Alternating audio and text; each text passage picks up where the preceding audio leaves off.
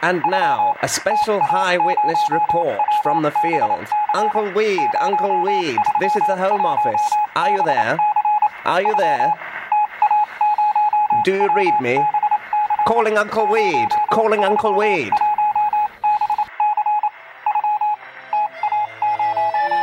Calling Uncle Weed.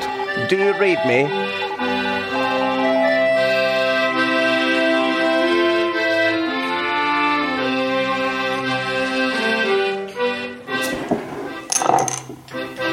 Look at that, nice brown suds. Didn't get too much of that in Iraq. In fact, I didn't get any at all. Well, let's get to that. So after you left Iraq, um, you had an opportunity to go do some more reconstruction work. I mean, I, I guess Iraq sort of whetted your appetite in a lot of ways to go do something meaningful and, and see where you could effectuate positive change. You ended up in the Philippine Islands. What was the mission you were on there? Oh, the Philippines was fantastic. Um, while I was in Iraq, um, I kind of logged into my work email back at my normal job in Yokosuka, Japan, and there's a email that came out from our operations officer saying that we're looking for people to volunteer to come forward to support this. It's called Pacific Partnership, and it's basically a USS Peleliu is a USS Peleliu. yeah the Peleliu for named after the uh, island in the Palau. Yeah, yeah. Well, as a side note here, it's it's uh, actually I'm just I'm not going to give you a side note. I'm going to give you a whole episode down the road. Someone remind me to, to give you an episode all about the island of Peleliu, Palau. Go on. a lot of history there. Anyways, ship, it's uh, it's a flat deck, so it's like it's like an aircraft carrier, but it's designed to have uh, like the large size helicopters, the MH um, MH class helicopters, and uh, I, guess the British versions would have like Harrier jets, but it's um, it's a platform designed to carry um, um, I guess Marines, and uh, they would have their landing craft in kind of in the bowels of the ship. And they have what's called LCACs, which are kind of like these little, um, I guess these boats that carry equipment ashore, and uh, they can land on beaches, and they kind of open up their front, and the equipment to drive off.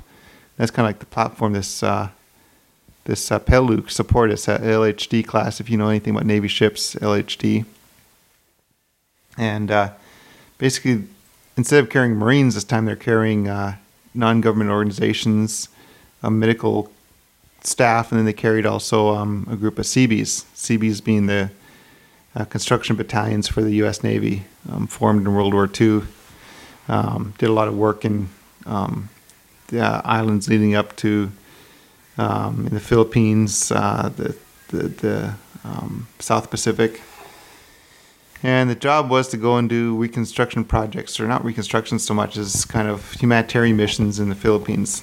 And they, the, the Peleliu did a route, stopped first in the Philippines, and it went to Vietnam. And it was the largest um, U.S. presence in Vietnam since the Vietnam War, incidentally. Then it went to uh, Papua New Guinea. Then it went to the Marshalls and the Solomon Islands. Oh. Yeah, so And the Marshalls and Solomons are some really remote uh, island chains down in the South Pacific. Yeah, very remote, very remote. And along the way, they also stopped at uh, Kosrae and some of the islands there in the Guam, you know, the Guam area. Um, they stopped in Saipan. My job was to go to Philippines. I was on the ground for six months by myself, basically planning projects so that whenever these construction battalions came ashore, they could get right to work. And uh, I was in Iraq when I saw this notice come out looking for volunteers. Um, the minute I read it, I didn't even finish reading the email. I replied back, "Yeah, sign me up." My boss calls me back. He's like, "He's like, yeah, you're in Iraq right now. You know, you've been there for six months. You're coming home. This thing kicks off like you know six weeks after you get back from Iraq. You know, what about your family and all stuff?" I said, "No, no, this is this is what I want to do." so I did that. I agreed to go, and then I told my wife about it. So that's kind of how it worked out. I ended up um, um, going to the uh, going to the Philippines for about a month and a half before the CBs arrived. And they'd had a bunch of tornadoes or hurricanes or typhoons rather in that area of, of, at that time, hadn't they? Yeah, two super typhoons. Uh, the Mount Mayon volcano is in the Bicol region of the Philippines, which is, um, if you look at the Philippines, it's basically divided into three main regions. there's a Luzon Island, which is the main island where Manila is. Um, just kind of uh, draw like a diamond with your with your uh, thumb and, and forefinger, and um, where your thumbs meet, that's kind of Manila. And down at the bottom of the whole diamond, that's kind of where I was in the Bicol region. Below that, of course, is the Cebu area, the Visayas Islands, and then below that is Mindanao. Um, so I was up there in the top island, but in the southern part of that top island in Bicol. They had uh, two super typhoons, uh, like I said, um, volcanic eruption from Mount Mayon, and then landslides. And so whole villages Holy were buried by these landslides since they had it all within the space. Fact, when I arrived there, the guy told me, he says, Yeah, we've had every disaster here in the last year except for a blizzard, an avalanche. so. Yeah, and you wouldn't expect a blizzard in the Philippi- Philippines anytime soon. No. So basically, I went around and and, I, and my job was to look for projects, and then once I found the project, I identified them, um, identified bill of materials, and then I go back up to Manila, work with the. Uh, they have a small kind of a Navy supply um, outreach corps up there. Uh, work with them to secure the materials or to you know um, contract out um, provisioning these projects and kind of be there on site to be the liaison for whenever the CBs arrived. So uh, And this was things like schools and hospitals and community centers and that sort of thing. um, four projects we ended up taking on, uh, four main ones, and and uh, the projects were um, one of them. See, the thing is with this thing is you, the CBs are. Um, in case you never heard of them, you know, if you hear this this podcast and you go go ahead and Google up CBs and kind of find out what they do because these are really amazing young people. Um, they, um, of course, they're they're they're U.S. Navy. They wear the uniforms. So they learn how to shoot, you know, weapons and and do all that kind of stuff. But their main focus is to go out and do construction work in areas where they may need to defend themselves. So you name a country in the world right now where there's something going on. There's probably CBs there doing construction work right now. Big presence in Africa, um, doing humanitarian. Um, they're the ones that went and built a lot of the initial camps in Iraq for the Marines. Um, Afghanistan, they were the ones that built the first airfield in Afghanistan that allowed U.S. planes to come in and and to deliver supplies. Um, the CBs are in the Bahamas right now. They're in Romania, um, Eastern Europe. Um, they're in Southeast Asia. They're they're you could probably name a time zone. There's probably a CB in there doing work. Um, they're really amazing young people, and uh, Well, I bet you there's a CB listening to this podcast too, and, and it is, you know, it, it is re- remarkable because um, so much of the time we think about the soldiers and the people that are there in the war zones, and we think uh, associate the people who are involved in the military with the policies that effectuate the military. But there's a lot of people there that are really there geared towards doing good things and spread all over the world, teaching people and doing these reconstruction projects. So it is a little bit of a conundrum to sort out from your initial impressions of the military, for sure. Hmm, absolutely. Um, um, the the projects I identified were um, well. There's five originally. We end up with four. Um, there's one where we're going to go in and replace the roof of a hospital. This hospital had been um, the typhoon had blown the whole entire roof off, and all of their like, emergency room and all the all those areas were on the second floor of this hospital, and we're going to replace the roof for them. Well, it comes to find out that that project had already been funded by the national government, but uh, you know, no one bothered to alert us to that until the last minute. So, I think what they were expecting was the CBs were going to arrive and fix the roof for them, and then they were going to get their paycheck from the federal, from the national, the Philippine national government to fix it, and it had already been fixed. They could pocket it. So you know, once I found out, and you got to be careful of that kind of stuff because you're there to help the people, and you can sometimes it, you, you think you're out there doing the best, and you find out that you're kind of being used for these purposes. So we ended up um, doing an alternate hospital, um, and the hospital basically amounted to was this really rundown old hospital, and we um, went in there and did a whole paint job inside and out, um, and uh, and you know paint sounds maybe superficial, but it really kind of made the whole area more cheerful. You know, you have all these people who are in there, and you walk in this place and look like a kind of a worn out old building, and these people are in there, you know, recovering from various illnesses and diseases, and and we, so it had the effect of making the place more cheerful. We also built some walls in there um, where walls had kind of crumbled down, or and so it kind of separated you know contagious disease patients from the other patients. Um, and then just little things like, for example, we put up mosquito screen throughout the whole building.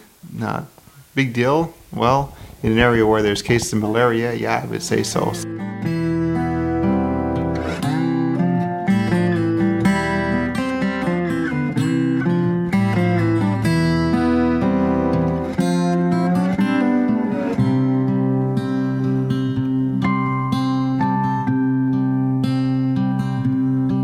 Now I have drifted along like a stick in a ditch, a ditch doo with denial and decay. Where the waters flow, God only knows, and what God knows, I just can't see.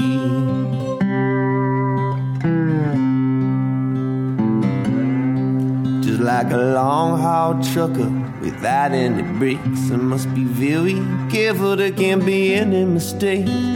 Times like these can be so hard to take, but you take them or they break you, and that'll be your fate. You roll it over, roll it over again, roll it over till you break from your restraints. Where the heart will bleed till the heart is free by the epiphany of the saints. The epiphany of the saints.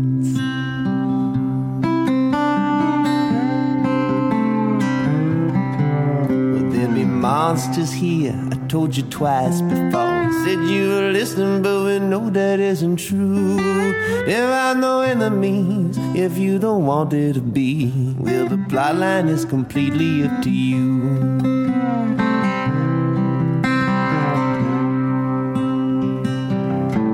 We are the authors all of a mysterious tale. The pendulum, the carpenter, the thief.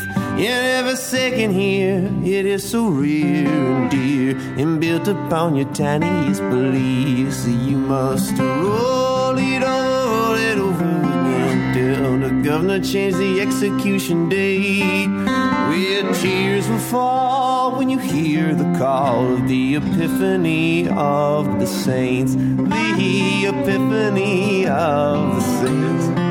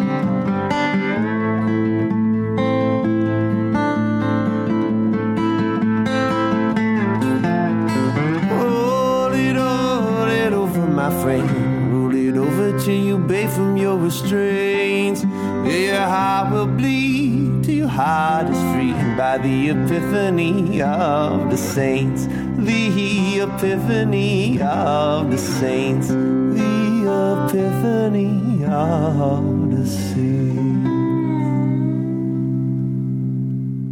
So now, meanwhile, back home in California, away from the Philippines and away from Iraq and away from all these ar- other areas of conflict, I can't help but notice both a sense of like wishing to be wanting to do something else kind of exciting like that, but also comfort level of being back and being able to go eat the foods that you want to eat and go hike in the mountains where you can be safe and that sort of thing.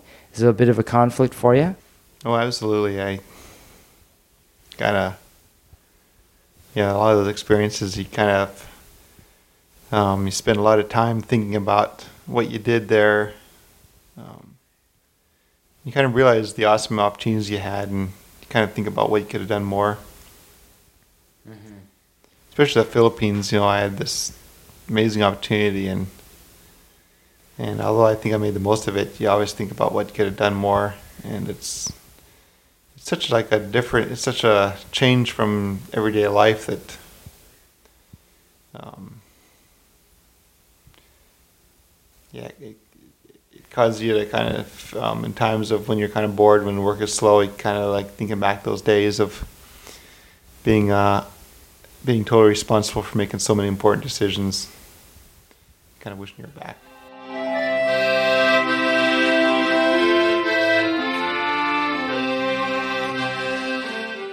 I think the most remarkable thing about the the military is this. Just for example, I mean, I I'm not a I'm not a military person. I'm not, I'm not a Navy person that serves on an aircraft carrier. But the average age of an aircraft carrier is something like 20, 21 years old. And you think about all these young people who are just kind of going out in the world, and they're kind of given responsibility for such an awesome piece of equipment.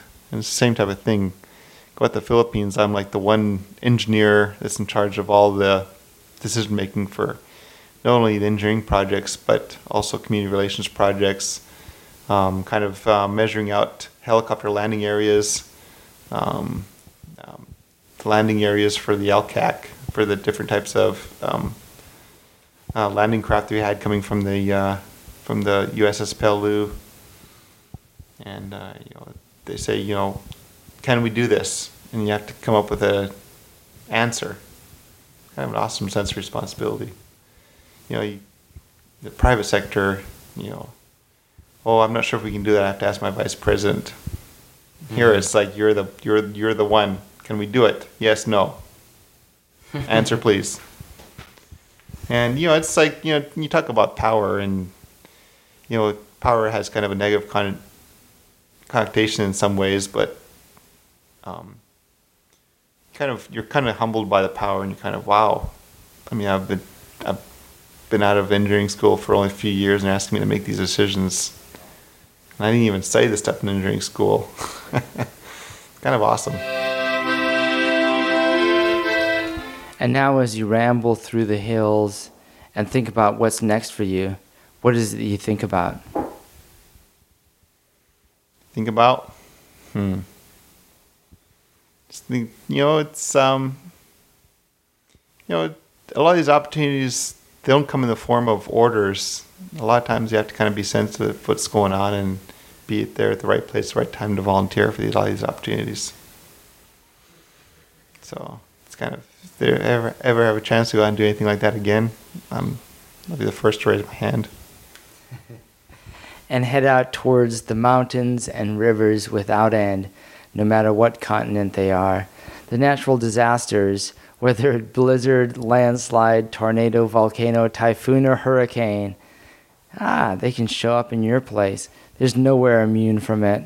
So you have to sort of prepare yourself and humble yourself to know that wherever you go, you may at one day need help. And at one time in your life, you may be asked to give a little help. And so it goes, and so it goes. Lieutenant Magnum, thanks for coming and sharing your thoughts. Hey, thanks for having me, Uncle Weed. You've